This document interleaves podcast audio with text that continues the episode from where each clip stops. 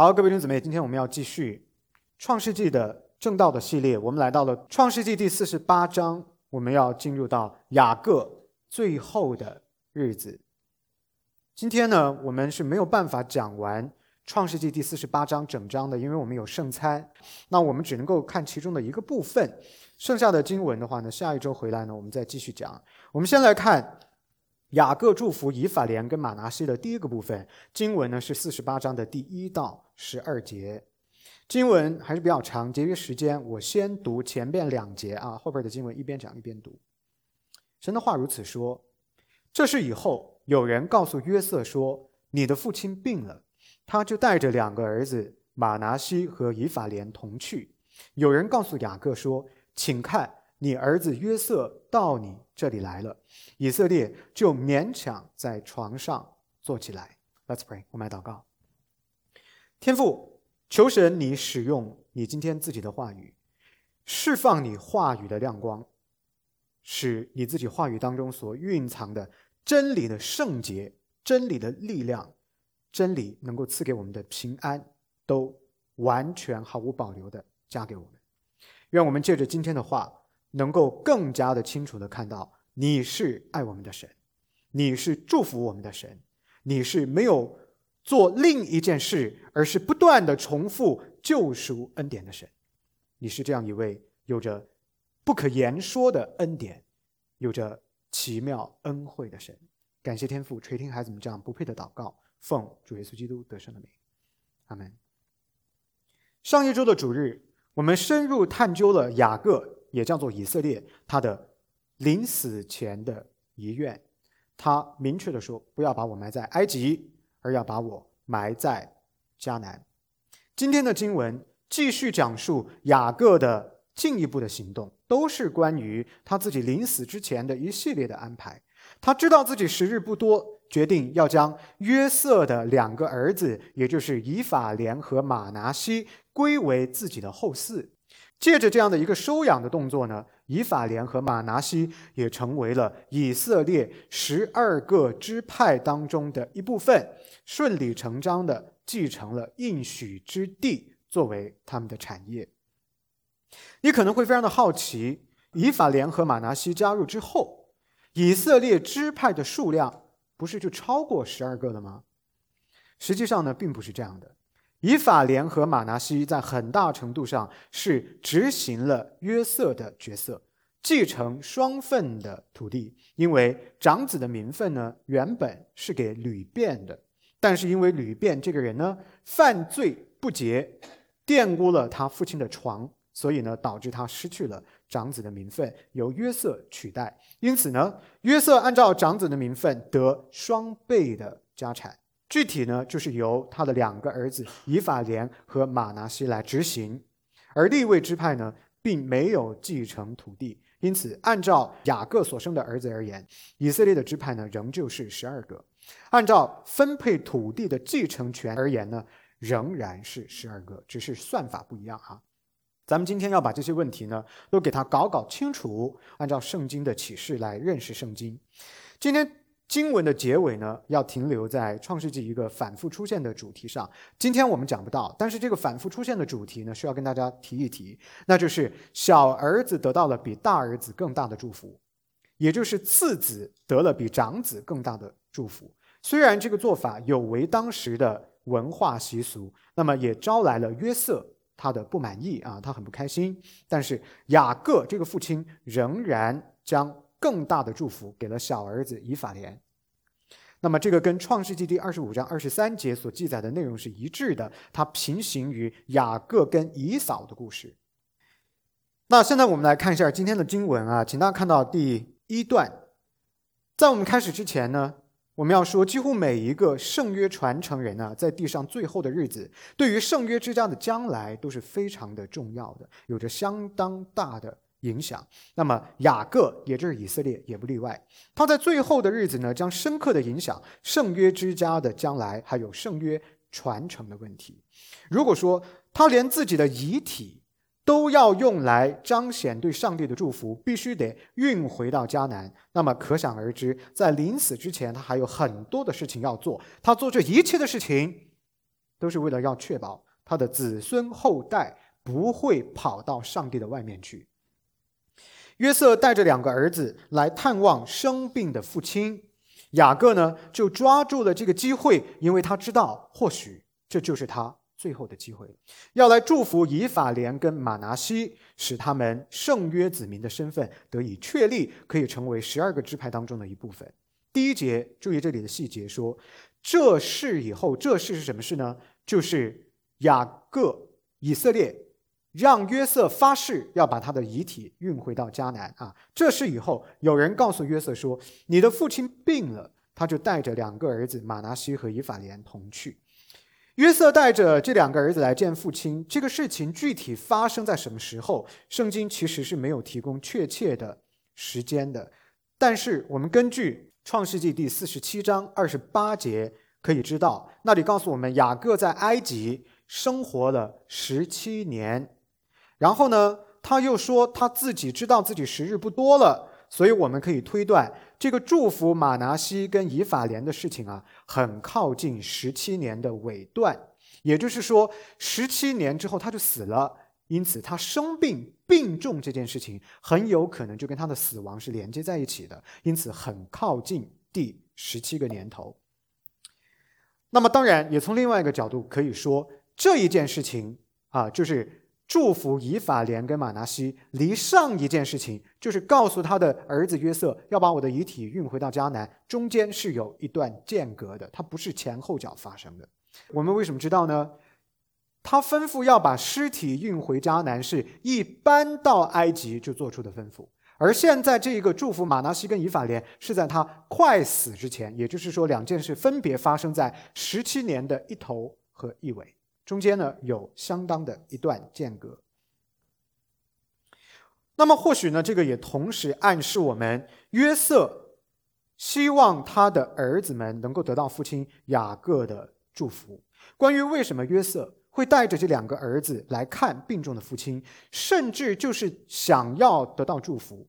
后面的经文稍微会有一些的解释，最有可能的一种解释呢，就跟我刚刚跟大家讲解的十七年的一头一尾有关。你们想想看，如果这个父亲住在埃及，就在自己儿子的眼皮下边，可不可能只见两面？父亲来的时候我见一面，临死的时候生病了我再见一面。这个呢，虽然是圣经里边记载了的两次会面，但是中间可不可能还有别的父子的会面呢？而没有被记录下来呢？当然是有可能的，所以呢，为什么父亲生病的时候，约瑟要把孙子啊两个孙子带来见他？其实很有可能的一种解释，就是在没有被记录下来的这一次探访父亲之前，他们还有别的会面，而且在这些会面当中，已经谈及过了对约瑟家庭的祝福，还有。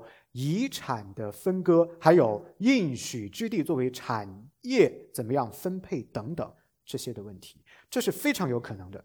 只是这些对话没有被记录下来。那么约瑟呢？或许在这样的一个前提啊，一个背景之下，带着自己的两个儿子前来见爷爷啊，希望这个爷爷能够给他的孙子两个孙子祝福。待会儿呢，我会给大家更多一点的证据哈。咱们先把这个问题先摆在这儿啊，待会儿我们再回来。那既然如此，约瑟带着自己的两个儿子来见父亲呢，肯定就是有目的的，对不对？雅各作为父亲呢，也是感觉得到，或者说他们有这样的一个默契，是知道这个儿子带着孙子来呢，也是有目的的。约瑟呢，很有可能是希望自己的父亲考虑是不是可以让自己的儿子得到祝福，能够继承家业，尤其是长子马拿西。第二节，有人告诉雅各说：“请看，你儿子约瑟到你这里来，以色列就勉强在床上坐起来。”各位弟兄姊妹，这一句话里边有一个细节啊，“勉强在床上坐起来”这一段中文版的翻译，不知道是因为什么原因漏掉了一句非常重要的话，是什么呢？叫招聚自己的力气，叫 summoned his strength。把自己的劲儿全部都聚拢，然后再勉强从床上坐起来。而漏掉了这句话之后呢，中文版的翻译给我们说中文的弟兄姊妹们会有一种什么样的感受呢？好像这句话是在强调雅各身体的病痛令他虚弱不堪。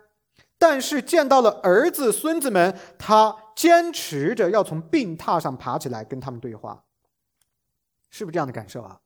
然而，原文的意思不是在强调雅各身体的情况不好，而是要落在 “summoned his strength”，招聚自己的力气这句话里边。那么这句话在希伯来原文圣经当中是什么意思呢？是指的一种被更新而带来的力量。目的被更新了，所以它就有了新的一个气力。他要强调的是，受到了某种动力的驱使，而这种动力是一种更新了的心意。那么，我们这么来看，原文圣经是在讲什么呢？他是在说。雅各看见了儿子跟孙子们前来，于世间有了一种更新的目的，有了一种新的想法。这个更新的目的，这个新的想法，促使他被鼓励，有了力气，从床上爬起来。爬起来要干嘛？要执行这个想法。此外呢，圣经当中还用到了以色列这个名字，而不是雅各这个名字来称呼他。与之前呢，我们已经讲解过的原则是相同的。雅各这个词表达的是个体，而以色列表达的是群体，就是民族啊。以色列这个民族，因此呢，说以色列就勉强从床上爬起来，而不是说雅各就勉强从床上爬起来，这是什么意思呢？表明啊，接下来雅各这个老父亲要给的祝福啊，不仅仅是一种家庭性的祝福。而是具备一种更广泛的民族性的影响，是关乎以色列这个民族的未来，是对整个以色列民族的祝福。当然，我们也可以说，这个是作者摩西受到圣灵的感动所用的一种记载书写的手法。雅各本人从床上爬起来的时候，他可能完全没有这个视角，因为对他来说，他。或许根本都不知道我的家族会变成一个民族，他没有这个概念。但是后来的作者摩西在书写的时候呢，就故意的用了两个不同的名字，侧重于强调它所对应的个体或者是群体。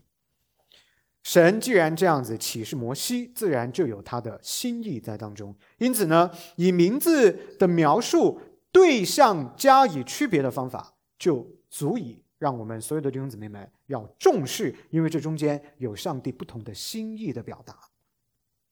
十九世纪著名的路德宗的神学家叫做德利斯，他曾经在他自己的评论当中非常生动的、有洞见的评价这一段话。为什么不说是雅各爬起来，而要说是以色列爬起来？他说。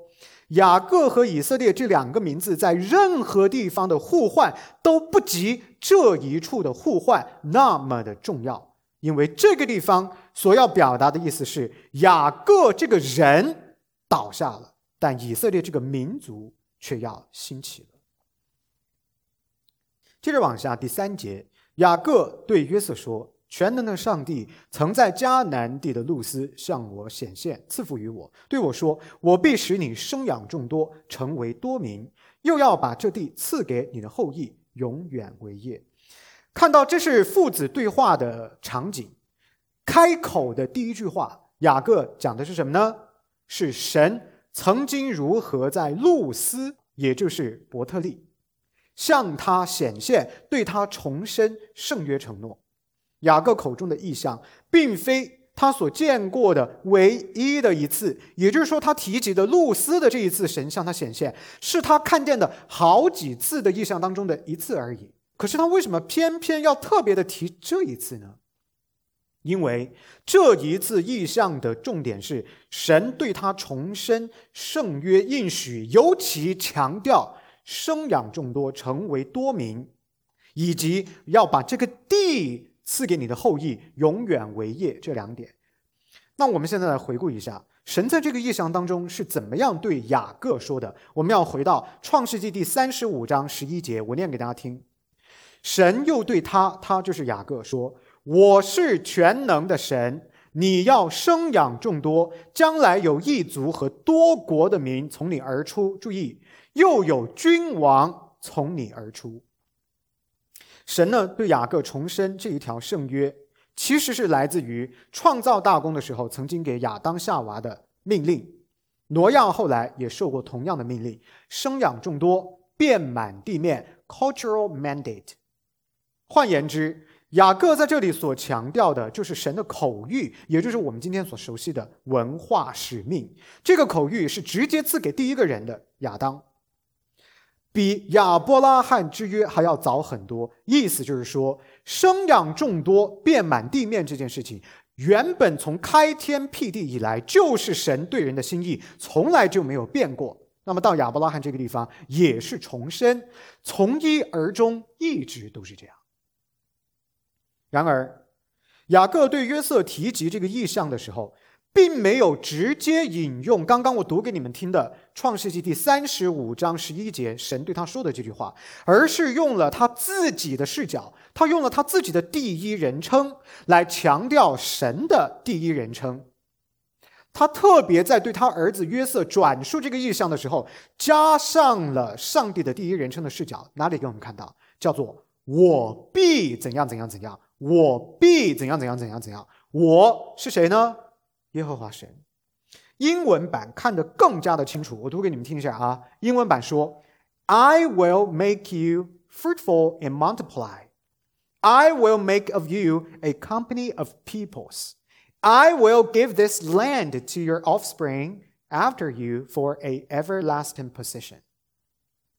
加入了三个 “I will, I will, I will”。这个爱我就是上帝。雅各 之所以在对他的儿子约瑟转述上帝对他的圣约承诺的时候，要去加入上帝的那个角色的重要性，就是为了要强化整个这一个承诺、这一个应许当中，只有一个角色是决定性的，就是耶和华神。他在强调上帝的大能，如果不是神要做这件事，这件事就不会成就，就不会实现。所以言下之意就是再次回应我们一直这一段时间不断的强调的上帝的绝对主权、上帝的绝对旨意、上帝绝对不失败、绝对不会落空的圣约承诺，都源自于他的本性。值得注意的是，《创世纪》第三十五章，神对雅各重申圣约的时候呢，特别对他重申，记得刚刚我读的吗？将来必有。异族和多国的民从你而出，又有君王从你而出，这是原话。但是你们看看，雅各现在在对他的儿子约瑟转述上帝的这个承诺的时候，有强调多国还有他的后代人数繁多这件事。但是有哪个东西被他拿掉了呢？君王没提。为什么呢？这是故意而为之，因为。孕育君王的支派不是约瑟，而是犹大支派。谁从他而出？主耶稣基督。雅各后来在后面的经文第四十九章当中为犹大祝福的时候，才宣告了这一个有关君王的祝福。父亲对约瑟的祝福表明啊，约瑟的确是优于其他的弟兄的，首先考虑要祝福他。但是父亲为犹大保留了所谓的君王的祝福，显示犹大才是各个支派当中最为重要的一个。那么大家现在有没有回过头看看我们之前讲的经文，更加的 make sense？为什么前面的经文要特别的讲到犹大跟他的儿媳妇的布伦的关系，然后后面又要特别的讲到在？带领卞雅敏去埃及的时候，犹大在兄弟当中所起到的那个积极正向的作用，还有他属灵生命的转变，为什么要特别的强调？就是因为后面要为他得蒙君王的祝福打下伏笔。最后一个细节，雅各对约瑟强调说：“应许之地迦南是赐给圣约子民永远为业的。”各位弟兄姊妹们。结合他们现在所居住的是歌山地，结合他们是从迦南地离开，暂时寄居在埃及，你们可以看到一件什么事情啊？这是一个意味深长的提醒。与之前雅各要求要把自己的尸体运回迦南埋葬一脉相承，都是在提醒提醒自己的儿子位高权重的约瑟，歌山地埃及只是你临时的居所，暂时的产业，而。应许之地迦南，才是神借着割礼所建立的，赐给圣约子民永永远远的产业。你千万别忘了这一点。我一直在思考一个问题，那就是雅各的这些提醒，包括将自己的尸体运回到迦南去埋葬，究竟是一种文化性的提醒？还是是一种宗教性的提醒，什么意思呢？也就是说，我提出这些要求来，我的出发点究竟是从文化上要保持我希伯来人的独特性呢，还是是从宗教上为了要保持对耶和华神敬拜的独一性呢？这二者显然是有一些区别的，弟兄姊妹。文化的提醒，跟我们今天华人同胞们常常说的。落叶归根呢？别忘了老祖宗的规矩啊！啊，是差不多的意思。那如果仅仅是文化性的提醒的话，显然跟耶和华神就没什么关系啊。但有没有一种可能性，那就是文化性和宗教性对于希伯来人这个特殊的民族而言是不能够完全清晰的切割的？有没有一种可能性，他们的文化跟他们的宗教信仰本身就是融合在一起，是你中有我，我中有你，是一种粘连的关系。尤其是对于像以色列这种高度宗教化的民族而言，我们所有去了以色列的弟兄姊妹们，你们是不是有这样很明显的感觉呢？他们的社会形态、他们的文化生活、他们的政治主张，完全跟他们的宗教是交织在一起的。我们应当如何来评估雅各的动机？究竟是文化性的，还是是宗教性的，或者是二者兼具的呢？你的看法是什么？星期五的查经，我们要深入探讨这个话题，帮助我们更正确的理解神对我们所讲的话。请大家来参加。接着，雅各说第五节：“我未到埃及见你之先，你在埃及地所生的以法莲和马拿西这两个儿子是我的。”正如吕便和西缅是我的一样，你在他们以后所生的就是你的，他们可以归于他们弟兄的名下得产业。至于我，我从巴旦来的时候，拉杰死在我眼前，在迦南地的路上，离以法他还有一段路程，我就把他葬在以法他的路上。以法他就是伯利恒。整个这一段看起来很混乱，你不知道他究竟在讲什么。但是有一点是很明确的。就是雅各这个老父亲明确对他儿子提出来，要过继自己的孙子，要把儿子的儿子算为自己的儿子，使得他们能够跟自己其他的儿子一样，成为拥有平等继承权的人。但他为什么要这么做呢？为什么他要收养自己的孙子呢？这一段看似混乱的话，其实给了我们四个很。主要的原因，第一个原因，雅各回顾了神在伯特利，也就是露丝的意象，这是刚刚我们所讲到的。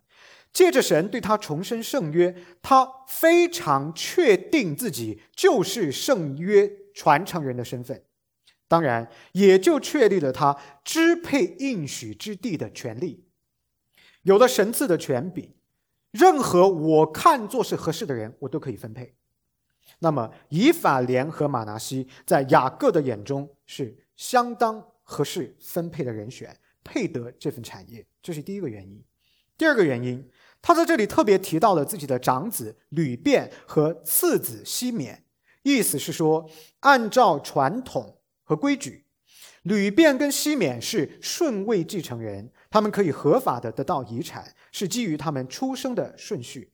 同样的原则也能够用在约瑟你的两个儿子的身上，就是以法莲和马拿西，他们也分别是你的长子跟次子，当然也就同样的享有平等的顺位继承权。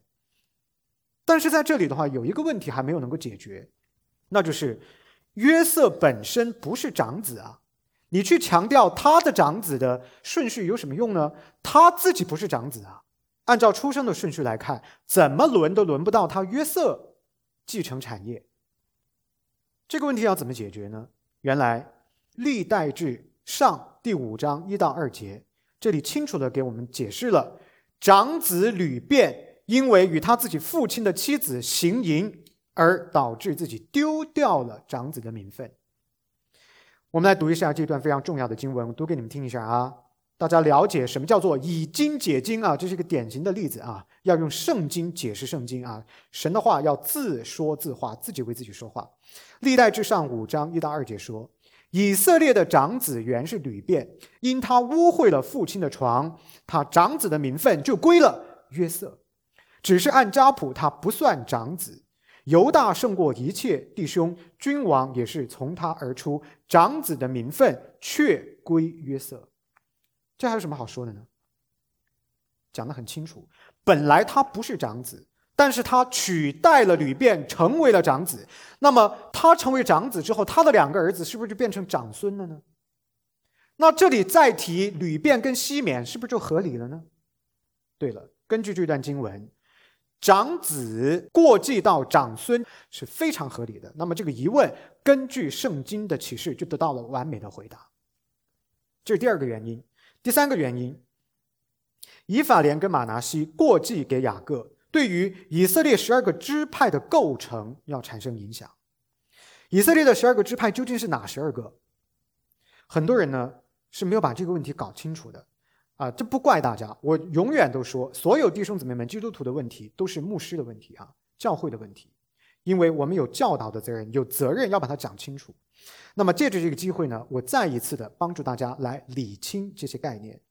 根据《生命记》第三十三章十七节，摩西临死前祝福以色列的十二个支派的时候，他明确的将约瑟的这个家分为了以法莲和马拿西两个支派。由此可见，十二个支派的构成当中是包含了以法莲跟马拿西，是算作两个支派的，占了二席。还有。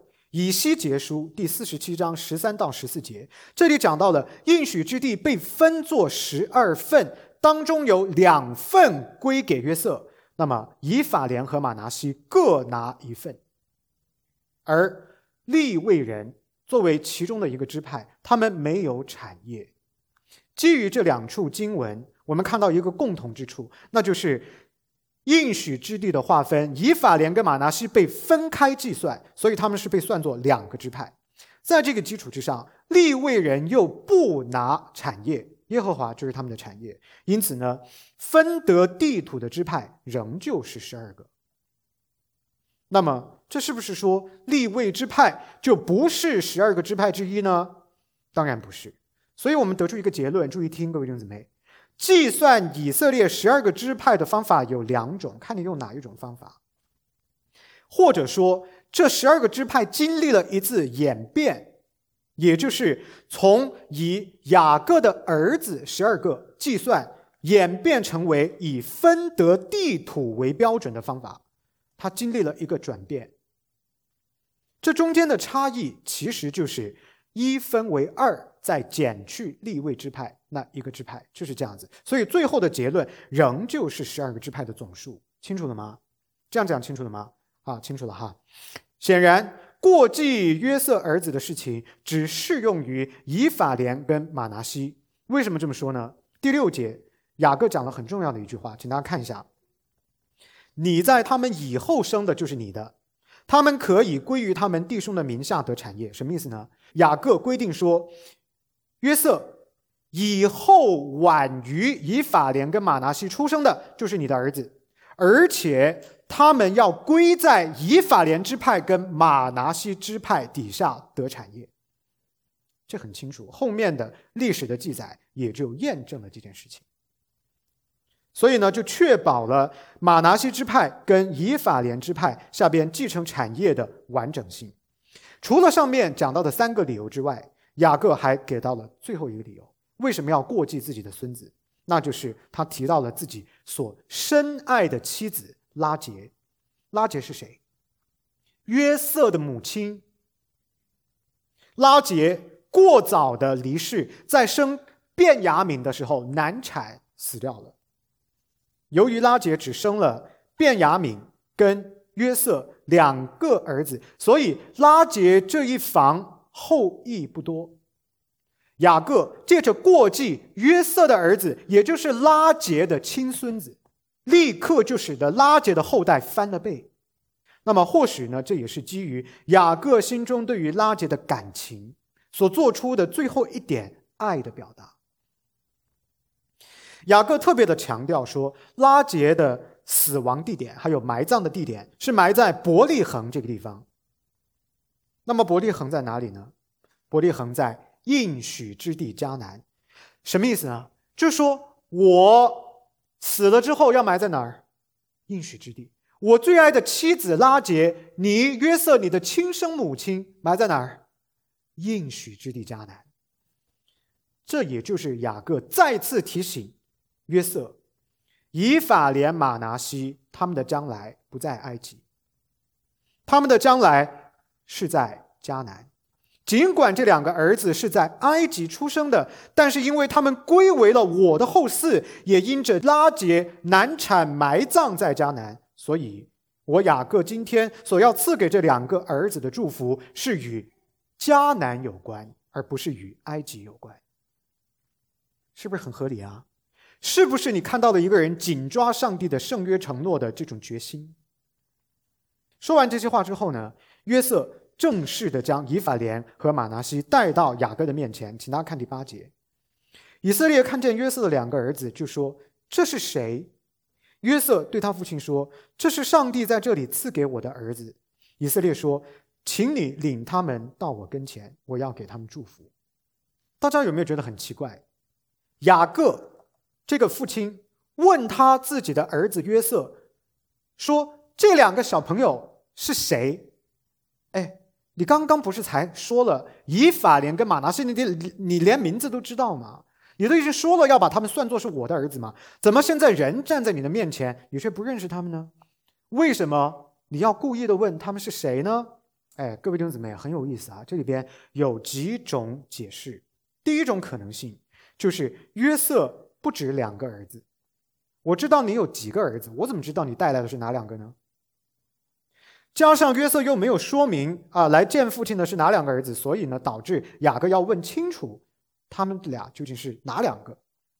这是第一种可能性。第二种可能性，这个就是有十足的圣经的证据。第十节说，他的眼睛看不见啊。雅各年纪老迈，老眼昏花，没有办法辨识眼前的人，所以他才要问他们是谁。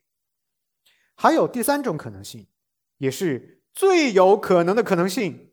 各位弟兄姊妹，很有意思哦，注意听，那就是基于雅各自己的经历，回忆一下这个场景熟不熟悉啊？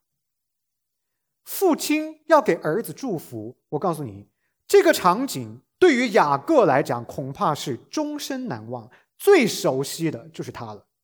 为什么？因为他曾经就在这个场景里边，假扮自己的哥哥，去骗老眼昏花的父亲以撒。得了长子的祝福，你说连我自己都干过这样的事情，那我凭什么要相信你呢？你可不可能也用同样的方法来对我呢？完全有可能。约瑟洞察人性，再看看自己，我曾经都干过这种坏事啊，所以还是小心为好，问问清楚，总比稀里糊涂要强得多。所以他才会问：这是谁啊？大家有没有回忆起来？我原来跟大家的一点的总结，我们眼下的行为、想法、决定，一定受我们过去的影响，是不是？我们的今天是由若干个昨天所累积起来的，啊，所以历史、生命的轨迹啊，生活的阅历、经验，对我们人呢是有价值的，啊，这是第三个可能性。还有最后一个可能性，那就是文本的书写的特性。什么意思呢？也就是说，摩西并不是按照时间顺序来写的这一段的内容。有学者认为，第三到七节的对话，就是前边关于我要收养你的儿子啊，然后旅便啊、拉结啊等等这一部分，并不是在这一个对话当中产生的。有学者认为，三到七节的内容早一点发生，而第八到十节就是问他们是谁啊？啊。这个呢是后面第二次的对话。也就是说，摩西很有可能是为了文本的连贯，将这两个场景合并成为了一个叙述的单元。那么这也就解释了开始的时候我提出的这个问题：为什么约瑟会带着两个儿子来见父亲，还特别的希望得到父亲对这两个儿子的祝福？因为很有可能在这个场景之前就已经发生过一次对话了，就谈过这些问题了。这一次来是基于生病，而且呢。带着这个目的来，就是要来完成之前对话所商议过的一些的决定的。那么，当然了，我必须说啊，这是一种基于文本研究的推测啊，只能够给大家做一个参考啊。此外，非常值得注意的是，当约瑟把自己的儿子介绍给雅各的时候，他怎么说的？他说：“我的这两个儿子是上帝赐给我的礼物。”什么意思呢？他在归荣耀给神。他在数算神的恩典，第九节是这样说的，而且他还特别的说，不仅仅是礼物，还是在这里，这里是哪里？埃及。他特别的强调，这两个孩子是在埃及出生的，而不是在迦南出生的。这是什么意思呢？其实啊，就是约瑟在呼应父亲雅各所表现出来的对神的敬虔。意思就是说，神对我约瑟的祝福，也跟你一样，父亲是一路相随，从未间断。我在迦南的时候，他就祝福我；我现在到了埃及来，他还祝福我。哪怕就是在埃及，我也是靠着神的恩典，才得了今日的光景，有了孩子，有了家庭，有了今天的生活。这些话呢，其实都是为了要印证约瑟故事当中那个反复出现而且反复强化的主题：神与约瑟同在。所以，各位弟兄姊妹们，圣约祝福是不分场景，是超越地理位置的限制的，不是只在迦南才祝福你，你到埃及我就不祝福你了。不对，约瑟讲的很清楚，孩子是在这儿出生的，他也是上帝的恩典。所以，各位可不可以用在我们的身上呢？你走到任何的地方，神的恩典都跟随着你，好吗？要有这样的一个基本的坚持啊，要这样一个基本的持守。接着往下，第十节，以色列年纪老迈，眼睛昏花，不能看见。约瑟领他们到他跟前，就和他们亲嘴，抱着他们。以色列对约瑟说：“我想不到得见你的面，不料上帝使我得见你的儿子。”约瑟把两个儿子从以色列两栖中领出来，自己就脸伏于地下拜。看来呀，约瑟是的的确确有身体的限制，视力衰弱了，看不清楚了。这个就回应了刚刚为什么要问他是谁啊？这第一个理由。当然，雅各的眼睛昏花，也为后面的祝福呢打下了一个伏笔。什么祝福呢？今天讲不到，下个礼拜会讲。当他祝福这两个孙子以法莲跟马拿西的时候，把更大的祝福给了次子，而更小的祝福给了长子。他们的父亲约瑟很不开心。那约瑟反问他的父亲：“哎，你是不是眼睛看不见？你搞错了啊？”这里呢就打下了一个伏笔。那约瑟当然是说：“我没有搞错啊，今天不讲，下个礼拜讲这个部分。”应该说，这一次父子对谈当中的所有的细节，都强调了雅各最后在地上的日子，以及他所要做的事情的严肃还有慎重。他要确保我的后代是不偏离正确的道路的。更重要的是，雅各老眼昏花，与他的父亲以撒是不是如出一辙？他父亲是不是也是因为眼睛看不见，才被他骗了？但是这个场景里边，父亲很像都是眼睛看不见，儿子呢就完全不一样了。以前那个儿子是雅各，他是撒谎者、欺骗者，但是今天仍然是面对一个眼睛看不见的父亲。这个儿子是约瑟，他没有撒谎，没有欺骗，没有利用父亲的软弱来欺骗神。相比之下，约瑟的品格。就远远胜过了他父亲年轻时候的品格。约瑟没有诡计，没有欺瞒，因为无论是约瑟还是雅各，他们其实自己就是谎言的受害者，他们都是因为谎言而遭受了极大的人生的挫败和挫折，对不对？你看看雅各自己是不是因为撒了谎逃命逃到巴旦亚来，然后在拉班的手里被苦待了二十年？再看看儿子约瑟，是不是因为他的弟兄们欺瞒父亲，把他丢到坑里头，然后被卖到了埃及？他们本身都是谎言欺骗的受害者，所以在约瑟的身上，他不撒谎。约瑟品格上边的进步呢，我们可以视为是早年的时候他的父亲雅各的一个错误的修复，可以把它视作是一个进步的。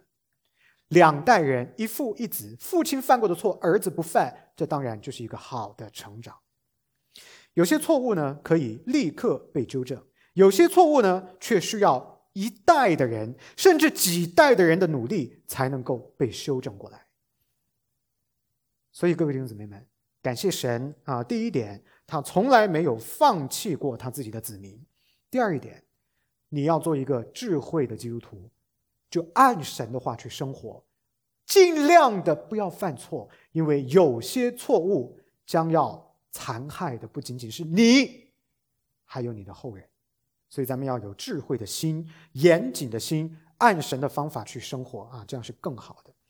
由于时间的关系呢，加上今天咱们要有圣餐，那我今天的讲道要在这里暂告一个段落，下周接着回来再讲。可能各位听众怎么也感觉到了哈，我们是在这个故事的中间就停下来了，请大家放心，下周呢我们继续回来。接着讲剩下的经文，一定会得出一个非常深刻的神学的要义来。那么，感谢各位弟兄姊妹们的耐心和理解。我们呢，将要给到这一段重要的经文一些时间去消化，求神下一个礼拜结束的时候呢，我们可以得到一个很深刻的看见，好不好？我们今天先停在这里，接下来我们来做我们的圣餐。